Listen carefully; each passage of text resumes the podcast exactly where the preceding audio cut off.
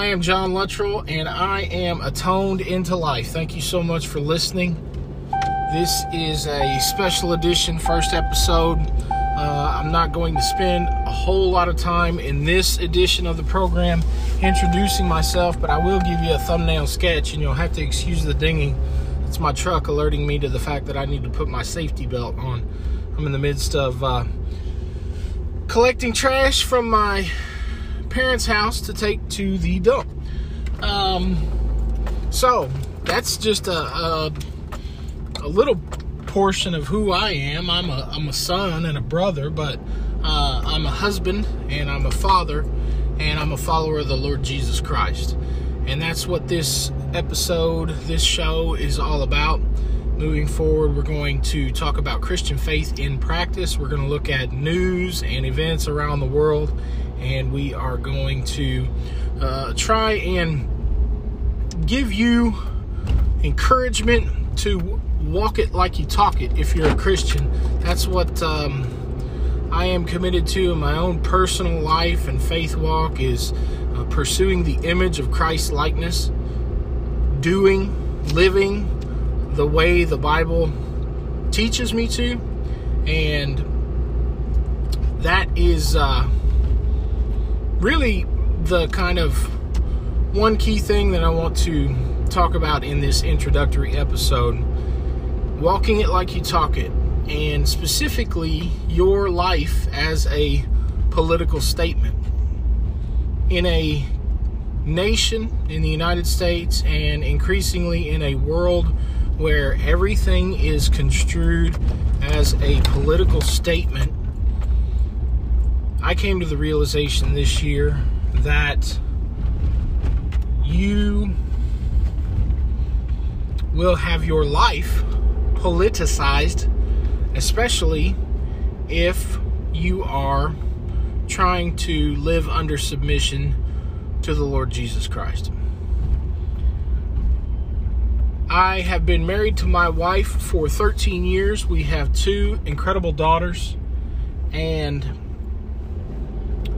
when we took our oldest daughter out to dinner for her birthday earlier this year, the the moment struck me afterward that what we are doing in our personal life, in our family life, the way we live as a father and mother and children is um, a political statement, an unintentional political statement. But there are forces in the world that want to attack and destroy the idea of the nuclear family husbands, wives, parents, and children. And because of that, our investment in our marriage and our investment in our children is an unintentional political statement or intentional depending on um, how you perceive your approach to pursuing Christ likeness. So, that realization came to me early on in 2020. And here recently, as we see how government authorities are handling COVID 19 late in 2020 or getting into the later stages of the year.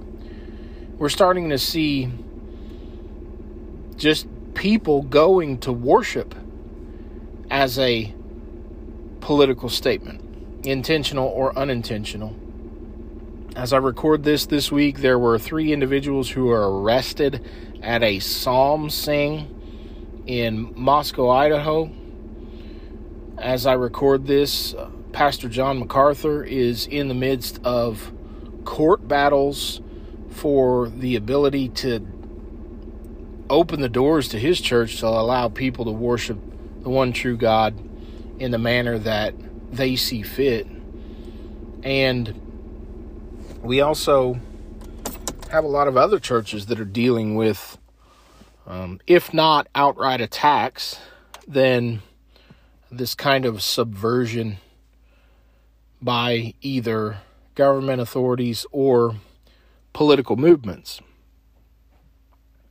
So, I want to just offer a word of encouragement for folks who are pursuing the Christian faith genuinely, trying to live it out as best they can, trying to be faithful um, in their relationships, in their marriages, in their parenting.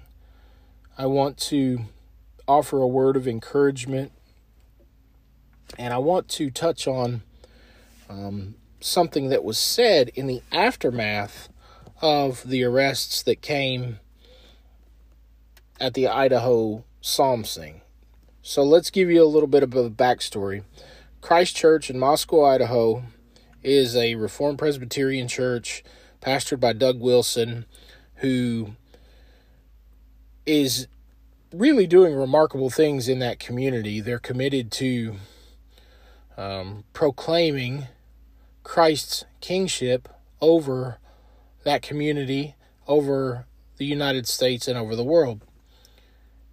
And as a part of that, they have been outspoken about the governmental overreach in response to COVID 19.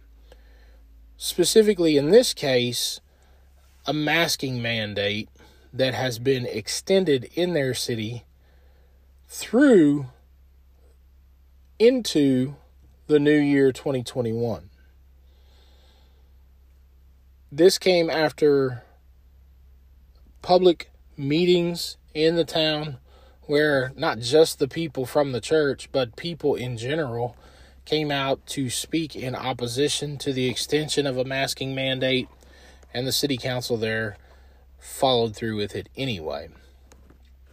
It also comes after uh, high handed hypocrisy from the mayor there, who was spotted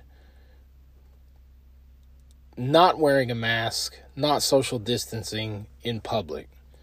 The folks there are simply asking for the ability to live consistently in a way that the mayor was modeling and yet he has rules in place that prevent them from doing that. So, the church apparently organized a psalm sing. Uh, folks gathered, both members of the church and others. Folks gathered outside their city hall there. They were met with a police presence and they were told that they were going to have to abide by COVID 19 restrictions and either social distance or wear a mask. Three people were arrested and two others were cited. That was then plastered, and rightfully so, across uh, national news. And the, the discussion is taking place now as to uh, where do we go from here. But what I want to address, giving that kind of backstory, is something that Darren Doane said in an episode of the Cross Politic podcast that was broadcast live later that evening after the folks had been arrested at the psalm sing after um, Gabe Rench who is one of the hosts of Cross Politic, had either bonded out or been released or however that played out. After he was out, these men sat down and, and had a discussion as to what took place and and how they uh, are going to proceed. Um, but but Darren Doane brought up a, a fantastic point that I want to address. He he touched on the fact that a lot of people from the outside looking in to Moscow, looking in to Christ Church, they they see this beautiful Christian community and they want to be a part of that. And the point that he was making is that it takes people with the type of faith that allows them to stand, that allows them to be courageous, to be a part of that community. And I would go so far as to say it goes beyond that. It it takes that type of conviction and courage and spiritual maturity and understanding of the scriptures to be a Christian in 2020 United States of America. I have been thinking about these concepts and these ideas and these news stories for at the very least three years. And I've been praying for the courage and conviction for the spiritual maturity and the knowledge of the scriptures to be able to stand in the face of that type of opposition should it come to my door or should I meet with it in the public square. So this was kind of the fruition of, at least for me, three years of prayer and scripture study and news analysis and um, just in conversations that I'm having with other Christians saying, hey, we need to be prepared for what's coming in the future, which is not necessarily a, an outright killing of Christian style of persecution, but a form of persecution. And I think that I would add that one other thing that folks should be uh, considering is if your f- church has a 501c3 tax exemption, you should very strongly consider uh, how you would handle that going away because I think that's a real possibility in the future of the United States as well. But specifically in this time, I think that Darren hit the the nail on the head in that we have to have backbone. We have to stand lovingly, respectfully, and say, no, there's a higher standard that we're going to appeal to, and what you're doing is an overreach of not only the Constitution, but biblical law as well. The other thing that he said that was a fantastic point is regarding the folks who want to come there and be a part of that Christian community. To give you a specific example from my own personal life, my wife and I went to Moscow for the Grace Agenda Conference in 2019, and we left having experienced that glorious Christian community in person. And I remember the conversation as we were headed back to the airport to come home. I told my wife, it's not a situation where I want to move there and be in that community. I said, I want that for where I'm at. I want that for where we live. I want that type of Christian faith in practice in my own personal life and the lives of the people that I am interacting with in in Christian community. I want that for um, promoting the gospel of the Lord Jesus Christ where we live. So, I would just offer a word of encouragement to anybody who is wrestling with this stuff in these days to be pursuing through the study of God's Word, be pursuing through prayer, be pursuing through conversations that you're having with fellow believers, how you can live this out in the day to day, how you can develop Christian community where you're at. Start there. And as we see more of these pockets begin to pop up, we will see a uh, great work of the Holy Spirit. I really believe that. This is the type of thing where we don't all, um, we shouldn't all want to run to the same place and huddle together. The gospel is meant to go forth. Part of the Great Commission is discipling the nations. um, a scattering, a going out. And that means that we have to take it to the areas where we live. Preach to yourself, start within your own home, and then let that be an outflowing from your home and from your church into the community that you're a part of.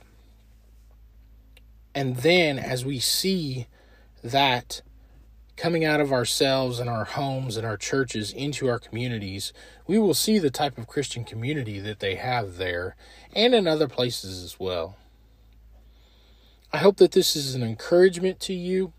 I hope that you would consider subscribing to this podcast and sharing this with someone that you know that might be edified and encouraged, that might need to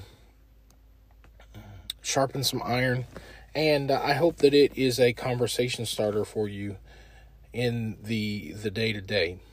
My goal with this is to simply share with you my personal efforts to walk it like I talk it and hopefully encourage other Christians to do the same. And if you are a non-believer and you you come across this podcast, I would uh, pray that this is a conversation starter for you, so that you would be thinking about all of these various ideas and concepts in your life as well. So that you can you can wrestle with this idea of of what are these Christians doing and I pray that you would have a a radical confrontation with the Lord Jesus Christ in your own personal life. Again, my name is John Luttrell. I am atoned into life because everybody wants to talk about what they're entitled to. The only thing we are entitled to is death. But through the grace of our Lord Jesus Christ, we are atoned into life.